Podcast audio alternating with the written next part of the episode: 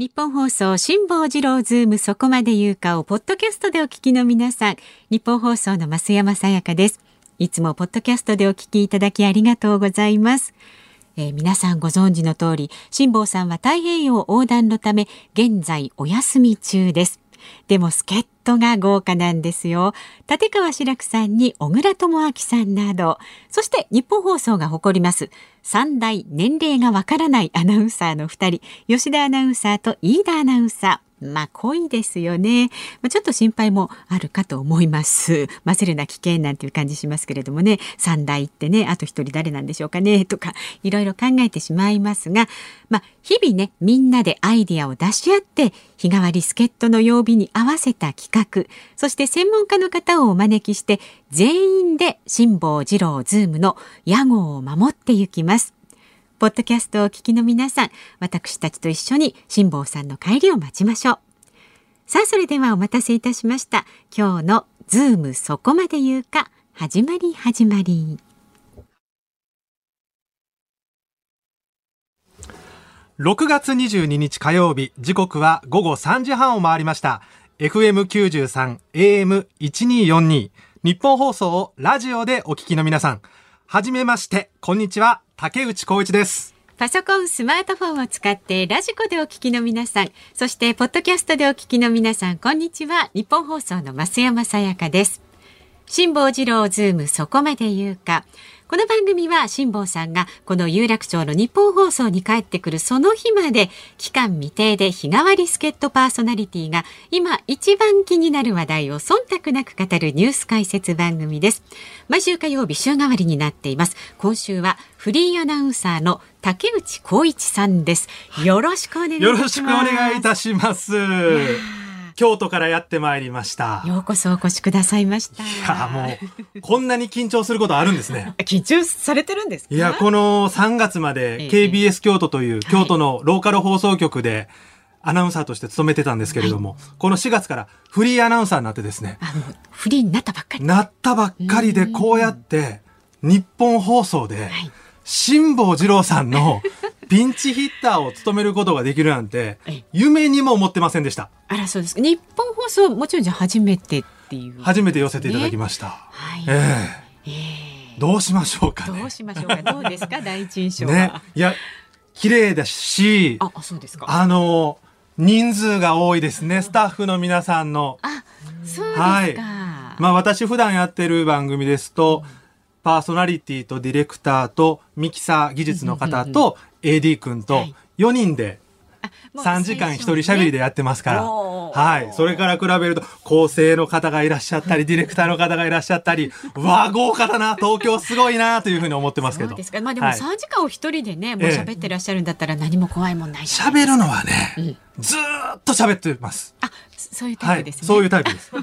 喋っときたいって。いうタイプですね。もう今日は存分に。ね。えー、はい。2時間ですから、どれぐらい喋れるかわかりませんが、まあ、せっかく京都からやってまいりましたので、思う存分喋らせていただきたいなと思っております。ちょっとあの、初めてもしかしたらね、あの、お聞きになるっていう方のために。ほとんどがそうじゃないですか。誰やねん竹内という状態だと思いますが。プロフィールをね、一応簡単にご紹介しておきますよろしくお願いします。はい。竹内光一さん、1977年の大阪のお生まれ。いや、まだお若いですね。44歳はい。同志社大学の法学部政治学科を卒業されて、2000年に KBS 京都にアナウンサーとして入社されて、はい、で入社2年目からは報道記者を兼務し、事件、政治、教育、大学担当など歴任、うん、これはもうアナウンサー2年目から報道の仕事を始めそうですね。もうあの、ほとんど記者の仕事ばっかりになりましたね。だから、アナウンサーになって1年で、うんこっからいよいよレギュラー番組持てると思った瞬間に呼び出されてですね、はいうん、君あの記者やってくれって言われてですね、え。ー、えー、と思ったんですけど、でもやっぱそこでの現場経験が今につながってるかなというふうに思うんですけど、京都にはいろんな記者クラブって言ってね、はい、あの、警察もあれば、うんうん。京都市、京都府行政もあれば、教育とか、大学の街ですから、大学の記者クラブっていうのもあるんですけど、宗教の記者クラブっていうのがあるんですよ。あの司馬太郎さんが在籍されていた宗教記者クラブって実は世界に2つしかないんです。京都ともう一つどこでしょうか？どこ？世界に2つ？世界に2つです、えー、イタリア？あ！あ、当たり？近い！近い！近いというか、ほぼ中、バチカンにあるんあ、ですバチね。カンか。え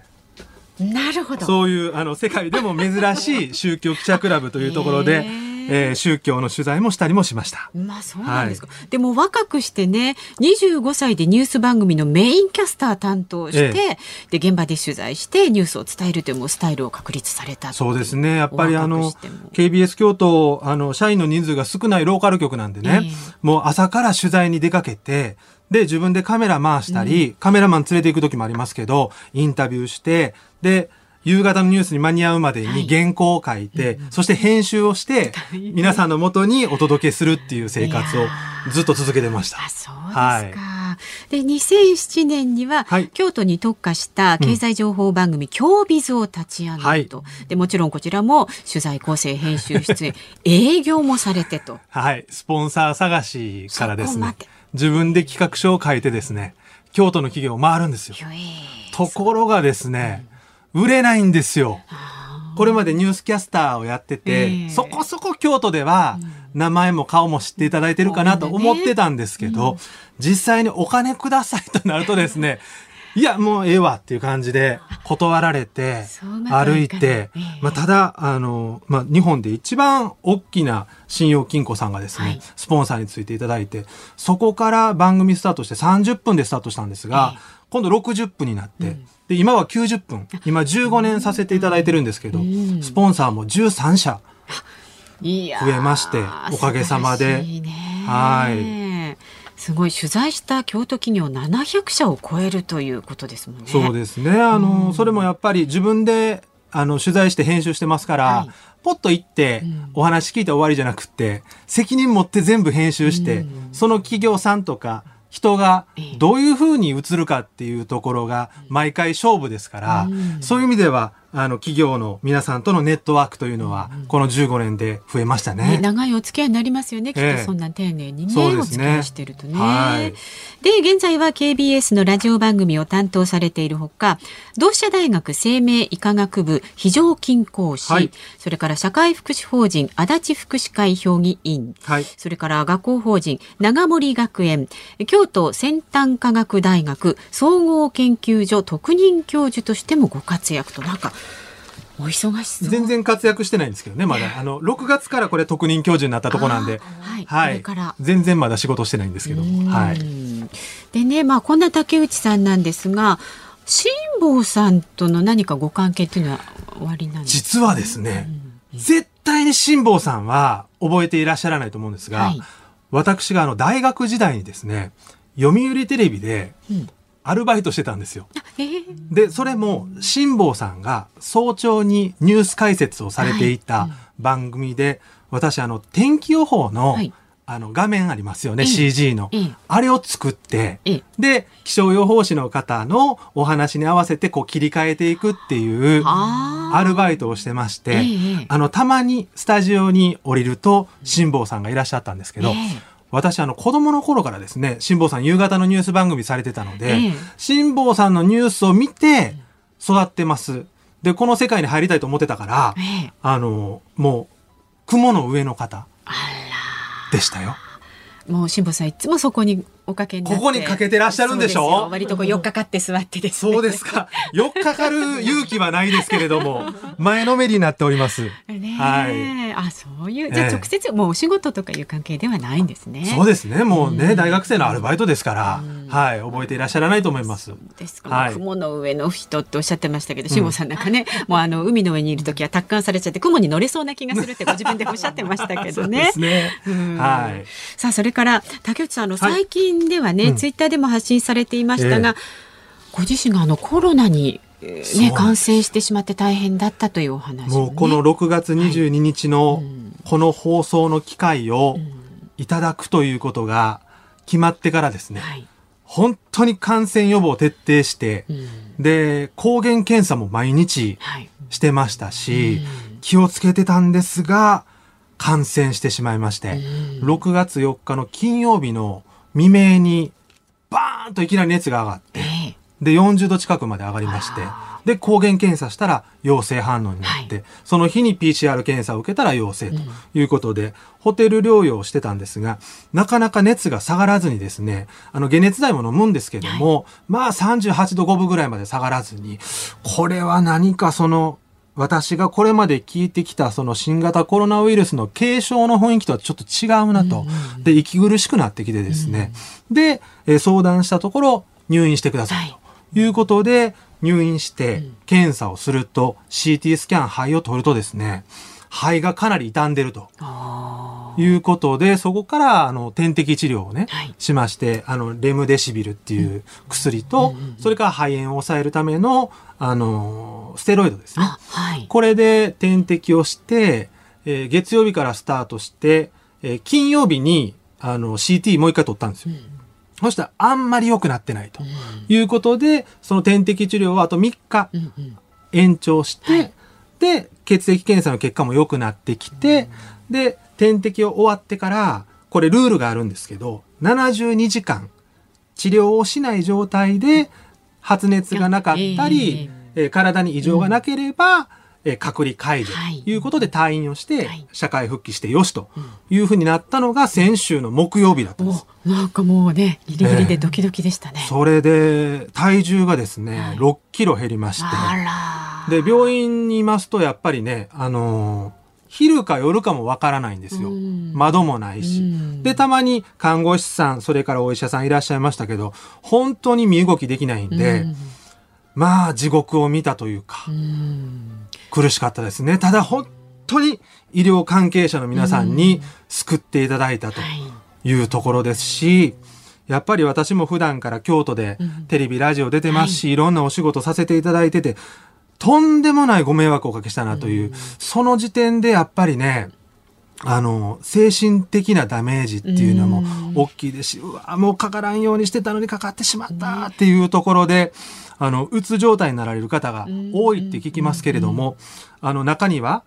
コロナが治ってから自殺してしまうっていう方もいらっしゃるって聞きますけれども、本当にね、あの、とんでもないことをしてしまったっていう、ね病気はねもうしょうがない仕方のないことだけれどもなんとなく自分を責めちゃうみたいなところがね、はいええ。あったりもね。ですので、本当にあの、コロナになられた方、たくさんいらっしゃると思いますけれども、やっぱりそこからの社会復帰に向けて、どれだけその差別意識というかですね、それをなくしていかないといけないかっていうことも自分の身をもってうん。経験させていただきましたね。はい。人生観も変わりました。そうですよね、ええでもねそういうご経験されるとね、ええちょっとあのこの後のニュースでもねそういったご自分のあの経験を生かしてぜはいひコメントよろしくお願いします。わかりましたよろしくお願いしますお願いいたします。ではズームそこまで言うかまずは今日の株と為替からお伝えしていきます。今日の東京株式市場日経平均株価大幅反発となりました。昨日と比べまして873円20銭高い28,884円13銭で取引を終えました。上げ幅は今年最大となりました。アメリカの利上げ前倒し観測で、えー先週末急落したアメリカダウ平均が昨日急反発したことで、東京市場でも幅広い銘柄にえー買い戻しが入ったということです。で、為替相場は現在1ドル110円50銭付近で取引されています。昨日のこの時間と比べますと、およそ60銭ほど円安になっています。さあ、ズームそこまで言うか、今日4時台に取り上げるニュースは、京都発世界的なベンチャー企業のユニークな発想。ということでゲストは自動車の排ガス測定器で世界シェアおよそ8割を占める京都府京都市の堀場製作所代表取締役会長兼グループ CEO の堀場敦さんとリモートでお話を伺うと。高橋さん、よくねご存知の方と。もう本当にあの京都を代表される、あの経営者の方で、はい。面白おかしくっていう言葉が社税なんですよ。いい会社じゃないですか そうでしょ？どんな面白おかしくがあるのかというのを4時台にご紹介したいと思いおます。願いします。そして5時台は京都で子ども宅食が立ち上がった理由。こちらもねあの竹内さんがこの授業に関わっているということでそうなんですよ。ご紹介ください、まあ、自分で仲間と一緒に立ち上げた事業なんですけども、はい、今あの子ども宅食あの子ども食堂という言葉は皆さんご存知かもしれませんが、ねうん、この子ども宅食がですね、うん、全国でじわじわと広がってきてますので、はい、このお話をさせていただこうと思います。はい、で5時には生存確認テレフォン5時の辛抱ですの時間ですのでね辛抱さんに関する、えー、もろもろをお伝えしていきます。はい、辛坊さんのねお声もお伝えしますのでね、はい、ご期待ください。さあ番組ではラジオの前のあなたからのご意見もお待ちしています。メールは z o o m zoom アットマーク一二四二ドットコム。番組を聞いての感想はツイッターでもつぶやいてください。ハッシュタグ漢字で辛坊治郎、カタカナでズーム、ハッシュタグ辛坊治郎ズームでつぶやいてください。お待ちしています。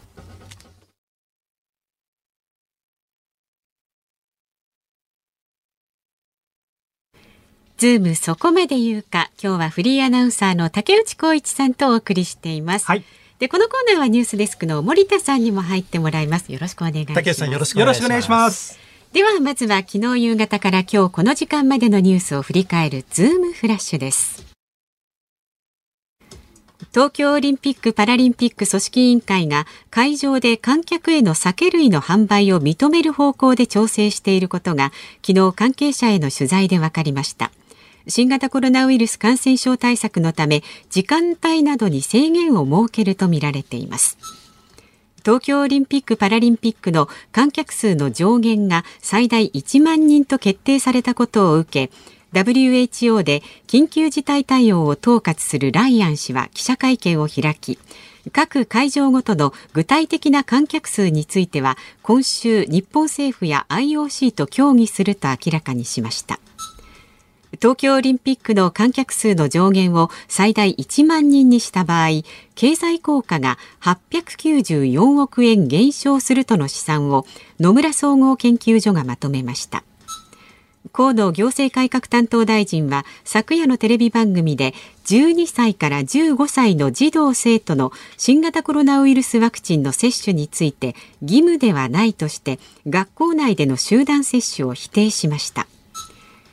多くの都道府県で昨日までに新型コロナウイルスワクチンの大規模接種会場が開設されました。廃棄を防ぐ方策や旅行客と接触しやすい職種などを対象にした会場の設置など各自治体が工夫して進めています。森友学園問題に関する決算決裁文書の改ざんで自殺に追い込まれた財務省近畿財務局の元職員が改ざんの過程をまとめた文書赤木ファイルが今日国側から原告の妻側に開示されました。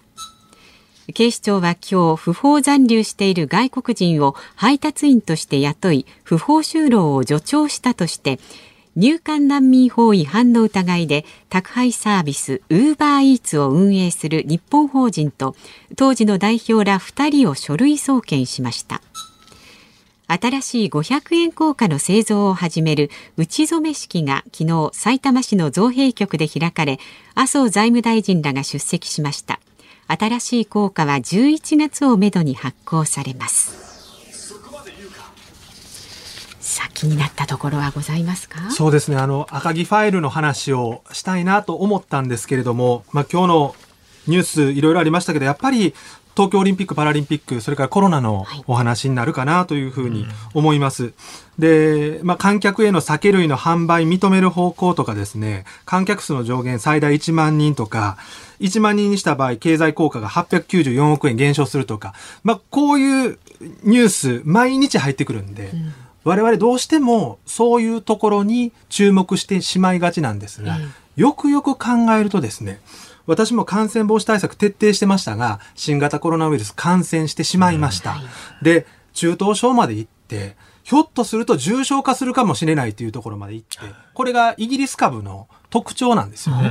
で、これからインド株が増えてきて、1.4倍から1.8倍の感染力があるっていう中で、本当に緊急事態宣言を解除してもいいのかっていう、その根本のところちょっと見失いそうになってるんですよ。こう普段いろんなニュースが出てくるんでね。京都もね、まん延防止等重点措置に切り替わりましたよね。で、お酒の提供のルールも都道府県によって違いますし、東京は2人までですが、京都は4人まで、ね、そうなんですね。で、それは大事なことではあるんですが、やっぱりもっと根本的なとこを考えた方がいいんじゃないかな。で、やっぱりオリンピック、まあこれは開催するようですから、あの、されるんだとは思うんですけれども、はい、でもやっぱり僕やっぱりコロナある程度終点が見えてきてるんじゃないかなというふうに思うんですね。うん、ワクチン接種、職域接種も始まりました。はい、まあ11月末までに希望する皆さんに接種を終えますということを菅総理もおっしゃってますけれども、ならば、終わりが見えてきたのならば、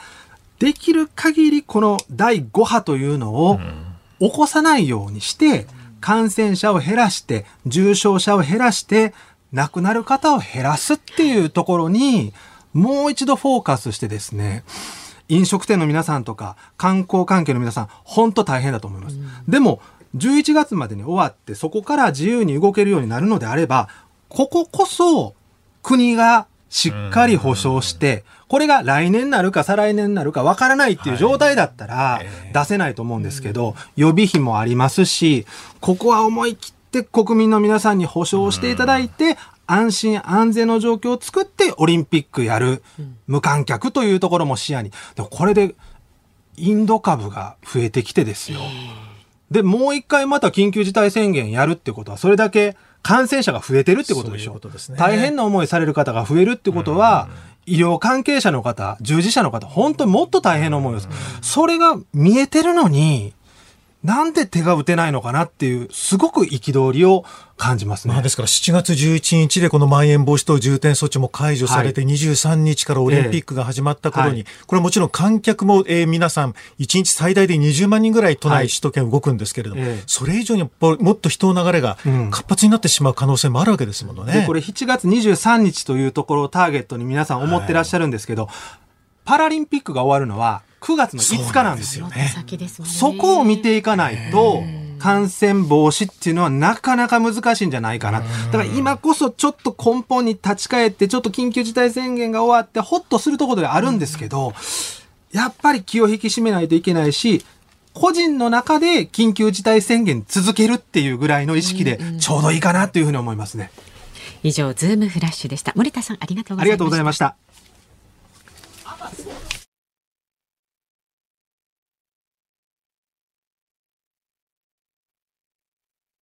6月22日火曜日、時刻は午後4時を回りました。東京有楽町日本放送第3スタジオから竹内光一と日本放送の増山さやかでお送りしています。ズームそこまで言うか。辛坊さんが有楽町の日本放送に帰ってくるその日まで毎週火曜日は週替わりです。今日はフリーアナウンサーの竹内光一さんとお送りしています。はい。メッセージいただいてますありがとうございます。文京区にお住まい47歳切り落としバームクーヘンさん。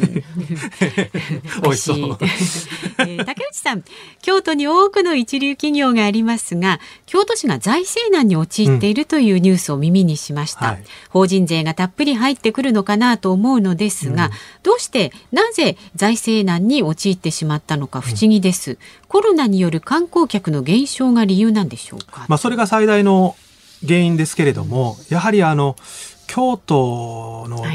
市営地下鉄というのが2本通ってまして、烏丸線というのと東西線というのがあるんですけど、この東西線を作る時ですね、大変なお金がかかってしまいまして、この借金というのが長年京都市の財政を苦しめてきた。それからやっぱり京都市社会福祉にかなり厚く予算を使ってきましたので、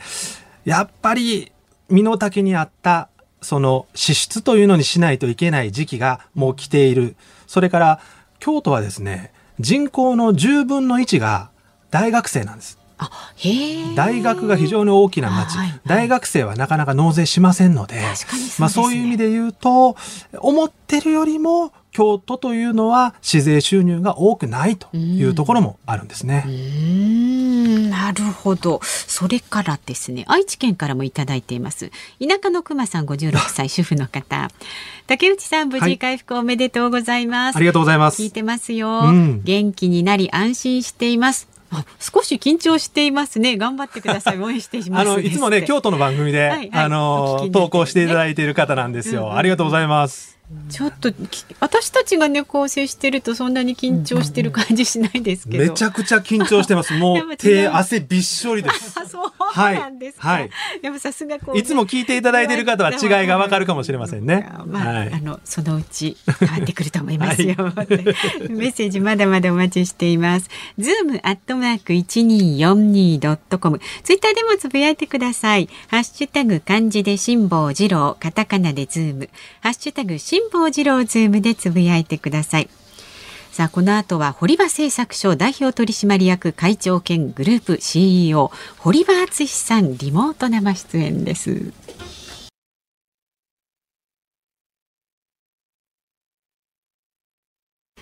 ニッポン放送がお送りしているズームそこまで言うか。この時間解説するニュースはこちらです。京都発世界的なベンチャー企業のユニークな発想自動車の排ガス測定器で世界シェアおよそ8割を占め今や水素エネルギーや自動運転試験にも進出している京都の堀場製作所。創業者の堀場正夫さんが終戦の年に国内初の学生ベンチャーとして事業を起こして今や世界におよそ50のグループ会社。そして従業員はおよそ8200人にまで成長しています。役員や従業員をホリバリアンと呼んで会社で働く人は皆家族だという創業者のスピリッツを受け継ぎながらグローバル化で成功を収めたその背景にはどんなことがあるんでしょうか？さあもう先ほどからね竹内さんとお互いリモートの画面でねピースしったりしてますけれども、はい、今日は堀場製作所代表取締役会長兼グループ CEO 堀場敦さんが京都からの生出演になります。どうぞよろしくお願いいたします。どうぞよろしくお願いします。いやこうやってあのラジオですけど、はい、顔を見ながらお話できると安心感が違いますね違いますね。やっぱり声だけだとちょっと不安になりますよね。今日はお忙しい中ありがとうございます。ダンディこちらこそどうぞよろしくお願いします。おしゃれでダンディな雰囲気がこうめちゃくちゃかっこいいですよ。本当に、あのお仕事もビシッとされるし、うんうん、そしてプライベートな時間でももう多趣味でいらっしゃって、でまたこの多趣味のヨットとか、ゴルフとかされるんですけれども、それがまた今度仕事でも新たな発想につながるんですよね。そうですね。やっぱりあの趣味の世界ってすごく学ぶことが多くありますよね。ええ、私が一番学んだのはやっぱり飛行機のパイロットのライセンスをアメリカで取るときに、3回ぐらい死にかけてですね、その時にこうリスクマネジメントとか、アメリカではそういうことに対してこう失敗をしても、それを財産にしていく社会だなというのを学びました。あの、とんでもない荒れた天気になって、着陸できないかもしれない。でも、もう燃料がないっていう状況に追い込まれたんですよね。そうなんですよね。ですから、あの、飛行場がクローズドされてて、で他の飛行場に行けって言われたんですけど、燃料があまりなくて、で、嘘みたいな本当の話なんですけども、うん、雲の合間からディズニーランドのお城が見えまして、で雲の間をぐっと急降下して飛行場に強行着陸したんですよ。うん、で、これ日本だと、まず新聞沙汰になる。重大インシデントっていうやつですよね。ですよね。それから私は免許をもらえない。うん、そして私を教えてたインストラクターですね、教師、教員は教員免許を失う。うん、これ3つ経験すると思ったんですよね。でも生きて帰ってきた。ああ新聞沙汰にならない、うん、パイロットのライセンスを取った、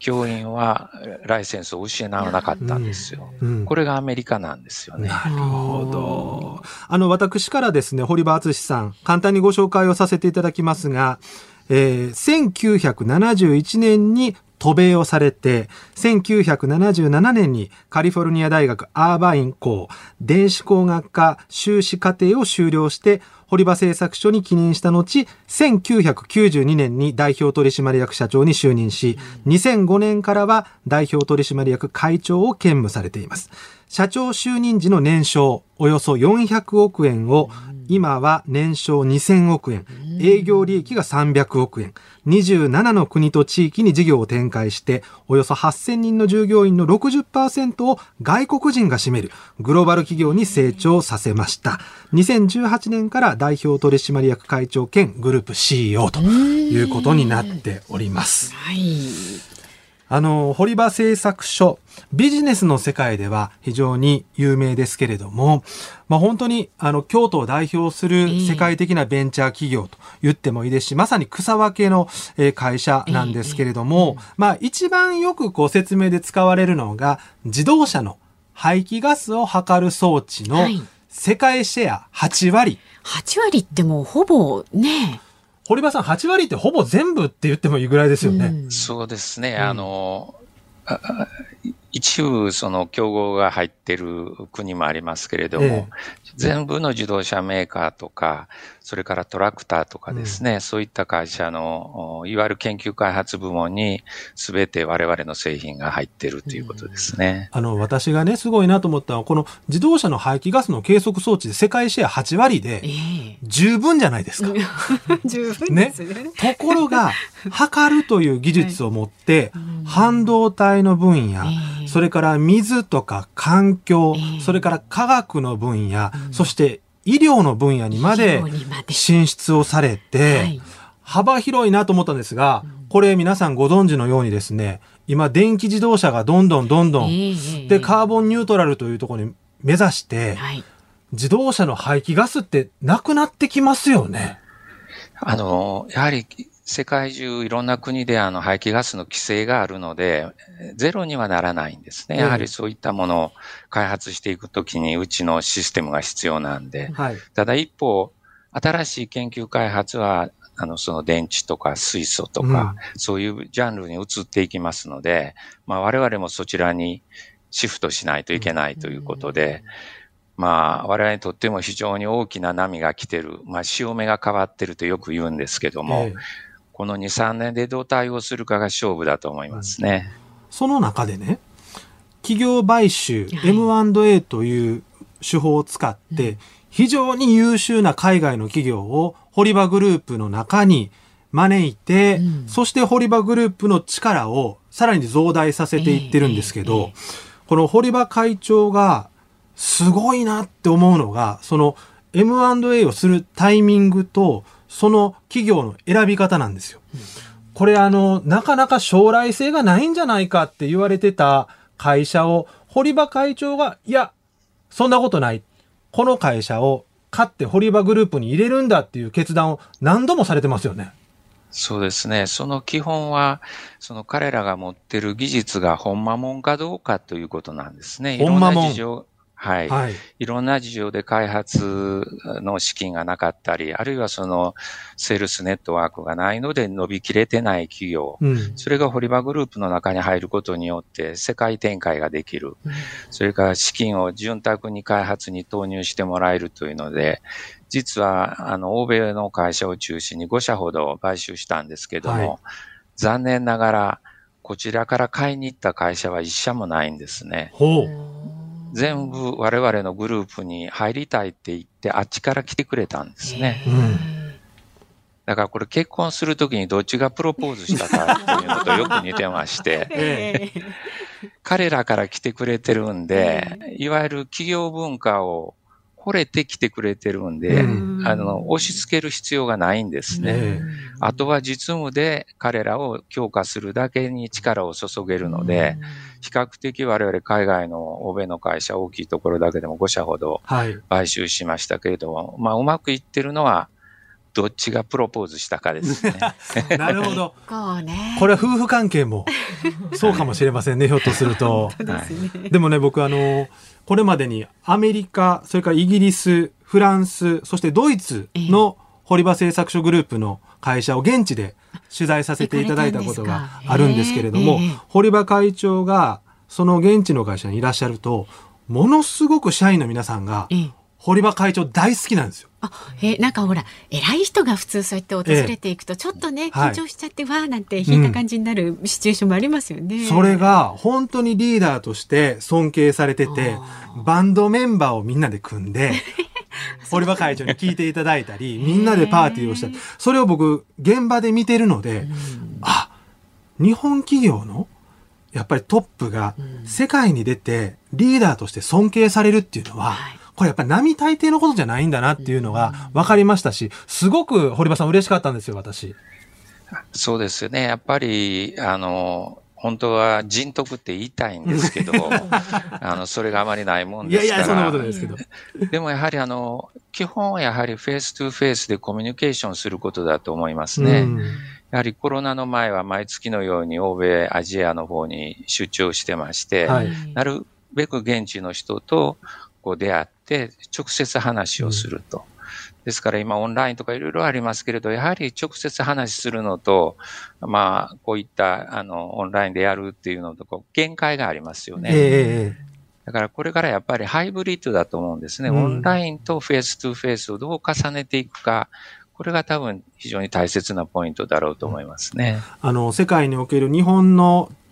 地位、まあ、経済的な地位が相対的に下がってくる中で、やっぱりこれからも日本の企業は世界で活躍するためには、やっぱり日本人のリーダーっていうのが、どんどん生まれてこないといけないというふうに思うんですが、まさにそういうリーダーのお一人でいらっしゃる堀場さんなんですが、あの、堀場製作所のですね、社税が面白おかしく、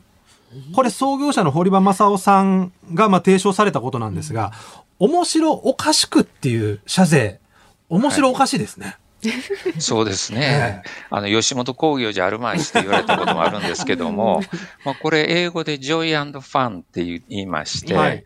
海外の人たちにもあの、この社税っていうのが浸透して、うん、むしろこの社税のジョイファンに惚れて、うん、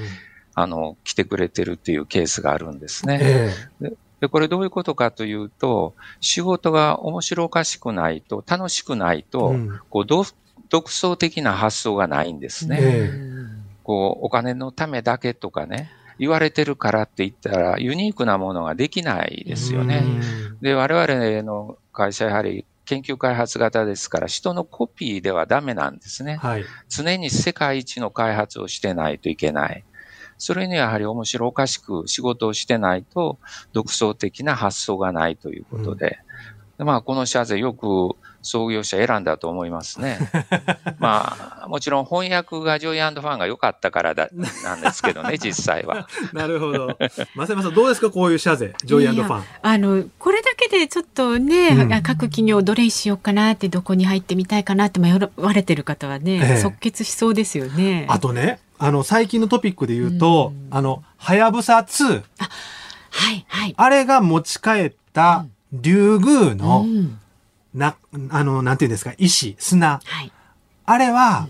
堀場製作所で分析、計測されるんですよね。はい。あの、これをあの計測させていただくということで、うん、これもですね、分析系自体、世界中同じような分析系はいろいろあるんですね。はい、でも、この貴重な砂といいますか、土をですね、失うことなく、破壊することなく、うん。正確に測るという、この、いわゆるサンプルハンドリングって言うんですけども、ええ、その提案内容が良かったんですね。で、これやはり時代も、その、分析系自体は誰でも作れるような時代になってきたんですけど、うん、そのアプリケーションのところ、そこが非常に大事になってきて、こう、ビジネスモデルが我々もこう変わってきたんですね。はい、それをあのアピールすることによって、まあ先生方を含めて、あの、評価していただいて、堀場にその、貴重なサンプルが来たということになりますね。非常に誇りに思ってます。竜宮のね、その砂、土が、どんなものなのかって早く知りたいんですけど、はい。ちょっと時間かかるんですよね。あのね、我々数秒で測れるんですけど、これは国家秘密ですね。楽しみにその分析結果を待ちたいなというふうに思いますが、あの、堀場会長はですね、堀場製作所グループのトップをお務めですけれども、関西経済連合会の、あの、副会長もお務めですし、また京都で最近新たにですね、その、京都にある、まあ、京都大学をはじめとした大学と京都企業をもう一度そのグループとしてですね、えー、捉えて、いろんな研究をまた一緒にやっていこう。こういうグループのトップもお務めなんですよね。はい。あの、これからの時代、やはりアカデミアとこの我々のようなあの企業、ビジネスが、お互いにやはり情報交換をしながら、対応していかないと、もう世界に打ち勝っていけないんですね。ええ、で日本はやはりあのその学問の独立性とか、まあ、いろんな我々自体もこう日本の大学よりもむしろ海外の大学と共同研究するケースが多くなってて、せっかく京都にこれだけいい大学、それから世界一、日本一の企業があるのに、ここが交流をしないのはもう国家的損失だと極論すればですね。うんはい、だからぜひそれをやろうということで、前のあの、兄弟の学長であって山際さんと一緒に、はい、あの、進めようということで、まあ、2年ほど、あの、温めまして、うん、まあ、最近は研究開発の責任者を含めて、実務者が交流するようになってきてます。まあ、その、お金をかけるんではなくてですね、まずコミュニケーションからやりましょうということで、うん、日本も捨てたもんではないということをぜひこう示したいんですね、私も。そうですね。あの、やっぱりそういう動きを京都から作っていける。多分、その京都の街のサイズが程よくって、しょっちゅうこう企業の、あのトップの皆さんも交流できるし、大学の先生方も、あるいは学生も含めてですね、すぐに会ってちょっと会議しようかとか、情報交換しようかって、そういう規模感っていうのもあるんですかね？そうですね。よく京都はややはり箱庭なんですね。すべての機能、すべての人材があるんですよね。それが非常に物理的に近いので、あの、お寺の坊さんもいれば、伝統産業の方もいれば、もちろん我々のビジネスマンもいる、大学の教授も、それから一緒のところにスッと集まるんですね。だから世界中の情報が、まあ逆に言うと狭い社会で、あの、すぐ得られると、うん、このメリットは、この箱庭京都はあると思いますね。なるほど。あの、ぜひ皆さんね、新型コロナ落ち着いたら、京都にもお越しいただきたいというふうに思いますし、堀場さん今日は貴重なお時間いただきましてありがとうございました。どうもありがとうございました。まあ、面白おかしくっていうね、うん、この精神をなんとなくこうね、私たちもね、共有してね、はい、頑張っていきたい、ね、ちょっと京都の息吹を感じていただけたかなというふうに思います。はい、今日のゲストは堀場製作所代表取締役会長兼グループ CEO の堀場敦さんでした。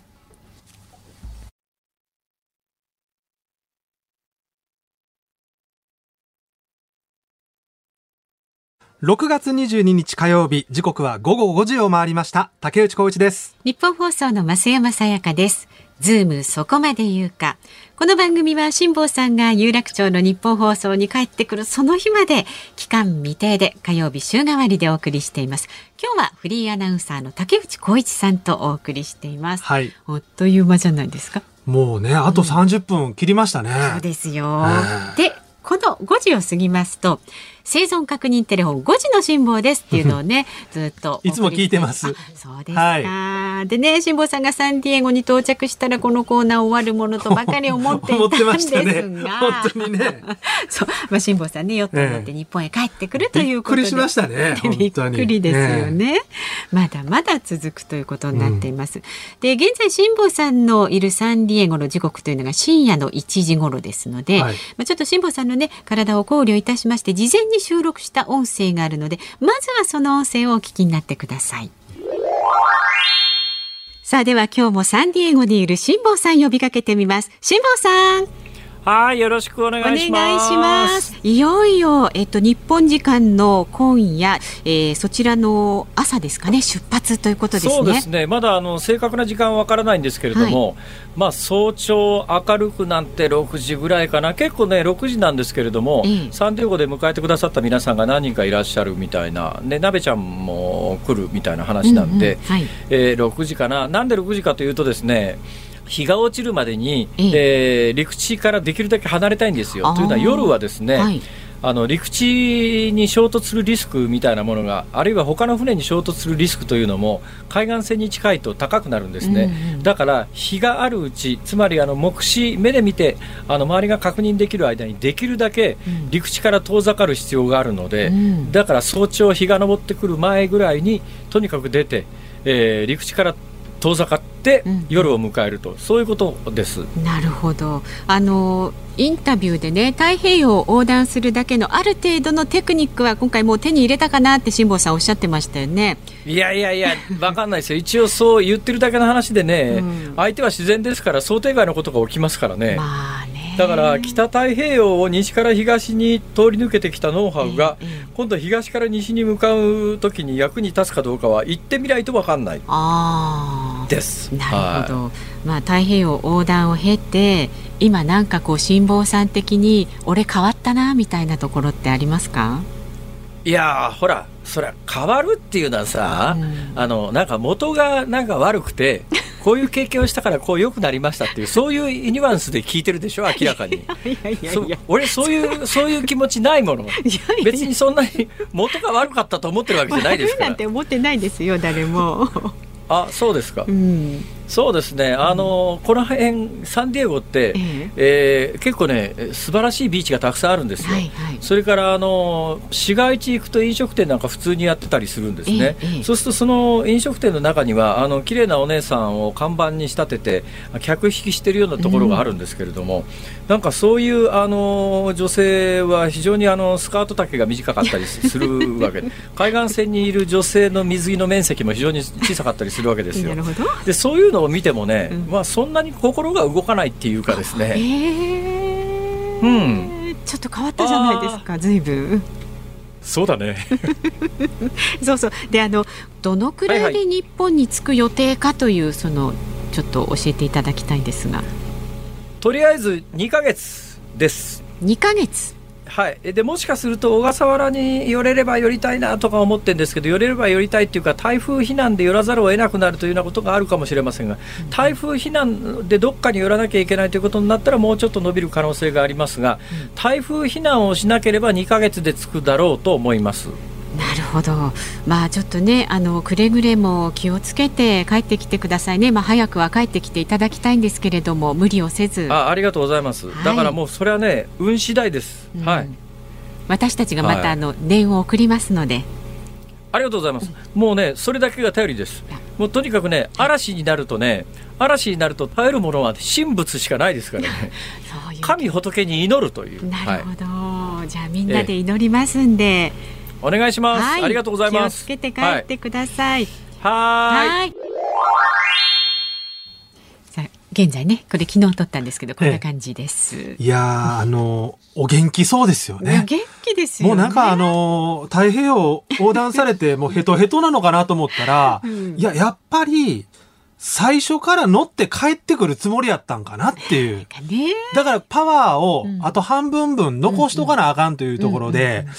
この元気はびっくりしましたし、なんか水着の面積が小さいとかおっしゃってましたけど、そういうのが気になりませんでしたとおっしゃってますけど、ちゃんと観察されてるってところが、その辺の欲がまだなくなってないのかななんていうのも思いましたけど。ちょっとほっとしてますけれどもね、えー、そういう感じでね。で、ここで、まあ、あの、この方もね、辛坊さん同様、かなりお疲れだと思うんですけれども、頑張って取材をしています、現地サンディエゴにいる鍋谷直樹ディレクターにつないで辛坊さんのね、最新情報を伝えてもらいます。はい鍋谷ディレクターこんにちは竹内です。はいご苦労さんです。お疲れ様です。このご苦労さんですって辛坊さん風なんですよ。どれだけの人が分かってくれてるんですか、ね、そういうことですか。分かった分かった。はいはい。でも辛坊さんまた出港に向けて徐々にこうテンションを上げていらっしゃるって感じですかね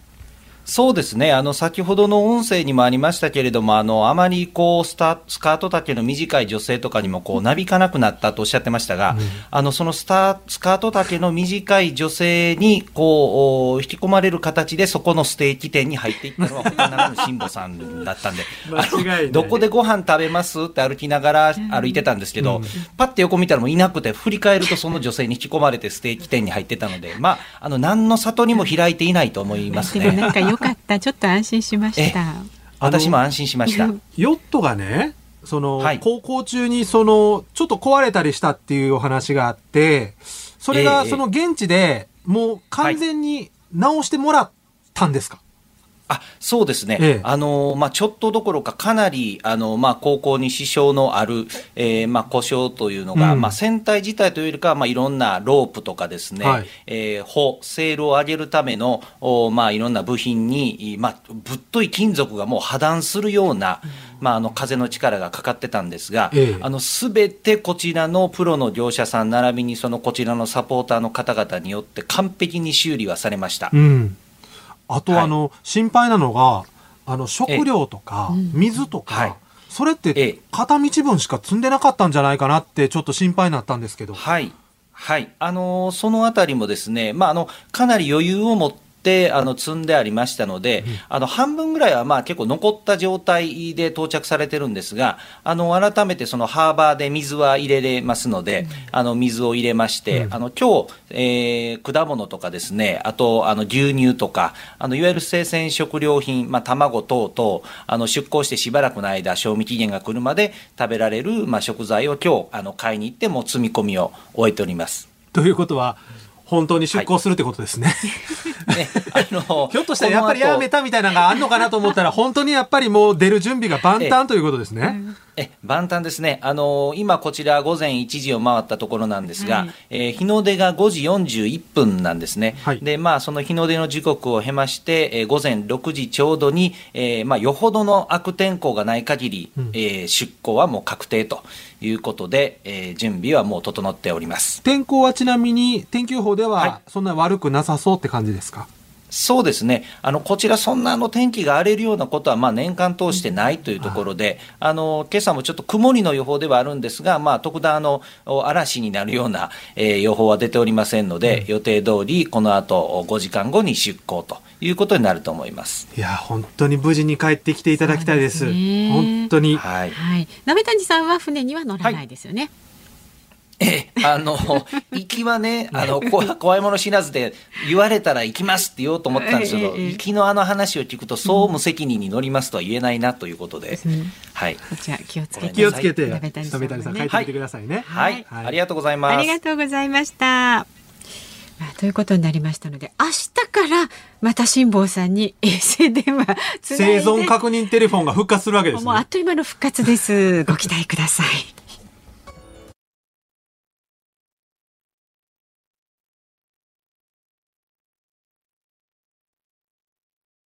ズームそこまで言うか。この時間特集するニュースはこちらです。京都で子ども宅食が立ち上がった理由。農林水産省は今月11日子どもたちに無料や定額で食事を振る舞う子ども食堂や子ども宅食に無償提供する政府の備蓄米の年間上限を現状の4倍に引き上げると発表しました。野上幸太郎農林水産大臣は会見で新型コロナウイルスによる影響が長期化する中実施団体からさらに多く必要との声が寄せられていると述べ今月中に制度を見直す方針を示しました。うんさあ子ども食堂というのも聞きますけど、はい、子ども宅食というね、えー、この取り組み。はいあの私京都子ども宅食プロジェクトというのをですね、はい、2019年にあの立ち上げさせていただいて副代表という形で、はい、あのやってるんですけれどもあの子ども食堂ってね、うん、えー、地域の公民館とか集会所に地域の大人の皆さんが集まってお子さんたちに、まあ、無料とか安価に、えー、ご飯食べてもらう、えー、その中で見守りをしっかりしていこうということなんですけれども、はい、子ども宅食というのはですね大体2ヶ月に1回のペースでお米2キロが入ってて、その他、お菓子とかレトルト食品とか、ジュースとか、ノートとか、スポーツ観戦のチケットなどを入れ込んで、だいたい7、8キロの段ボール箱になるんですけど、これを貧困の世帯に届けると。いうのが子ども宅食とい。うものなんですが、はい、あの単にですね、うん、食料品を届けるっていうだけじゃなくて、うん、実はあの置き配はしなくてしっかり玄関を開けていただいて、はい、 face to face で段ボールをお渡しする。ちゃんとコミュニケーション取ってそうなんです。で宅配員の皆さんにも研修を受けていただいて、はい、コミュニケーションを取って何かあおかしいとこはないか、うん、部屋の中暗すぎないか、うん、お子さんの気配はあるか、変な匂いはしないかっていうところでコミュニケーションを取っていただいて、我々事務局のところに全部情報を送っていただくということで、あの、今、貧困の状態にある子供というのは、7人に1人って言われてるんですね、日本で。で、実は京都はですね、もっと深刻で、6人に1人の子供が貧困状態にあると。ちょっと多めなんです言われています。で、やはり貧困世帯で虐待であったりとか、餓死っていう聞きたくない、はい、えー、ニュースも聞くことがありますけれども、やっぱそういう見えない貧困というものに、スポットを当てて、しっかり見守りができるというのが、この子ども宅食の特徴になってまして、はい、我々普段からですね、LINE を使って申し込んでいただいて、今、京都市の伏見区と中京区というところで340世帯を対象に、えー、子供、子供宅食やってるんですけど、日々いろんな情報交換をしながら、皆さんの悩み事、例えば仕事でちょっと不当な扱いを受けてますとか、あるいは働きたいけど体調が悪くて働けませんっていうところを我々事務局で受け止めて、コミュニケーションを取る。それだけでも、あの、気持ちが楽になりましたとか。ですから我々こう相談を受けてすぐに行政につなぐっていうことはしないんですね。あこの人困ってはるけどどうしたらいいんやろ？どうやったら伴走できるのかなっていうところを日々試行錯誤しながらあやっているということですね。竹内さんたちはもうあの自らつながりを持ってそうですね。で、ね、全部あの民間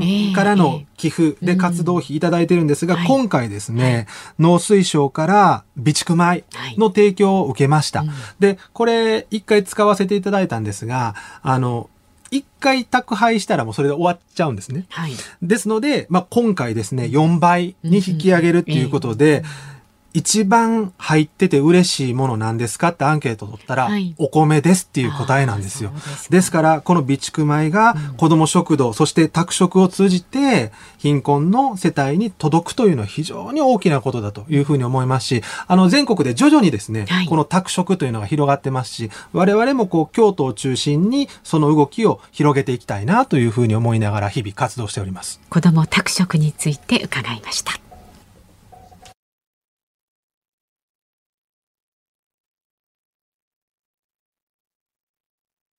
お送りしている曲は竹内浩一が選曲しました藤井風でキラリです。お好きなんですか？もうね今年のね、うん、年始に、うん。絶対藤井風さんは紅白歌合戦出るって僕は宣言したんです。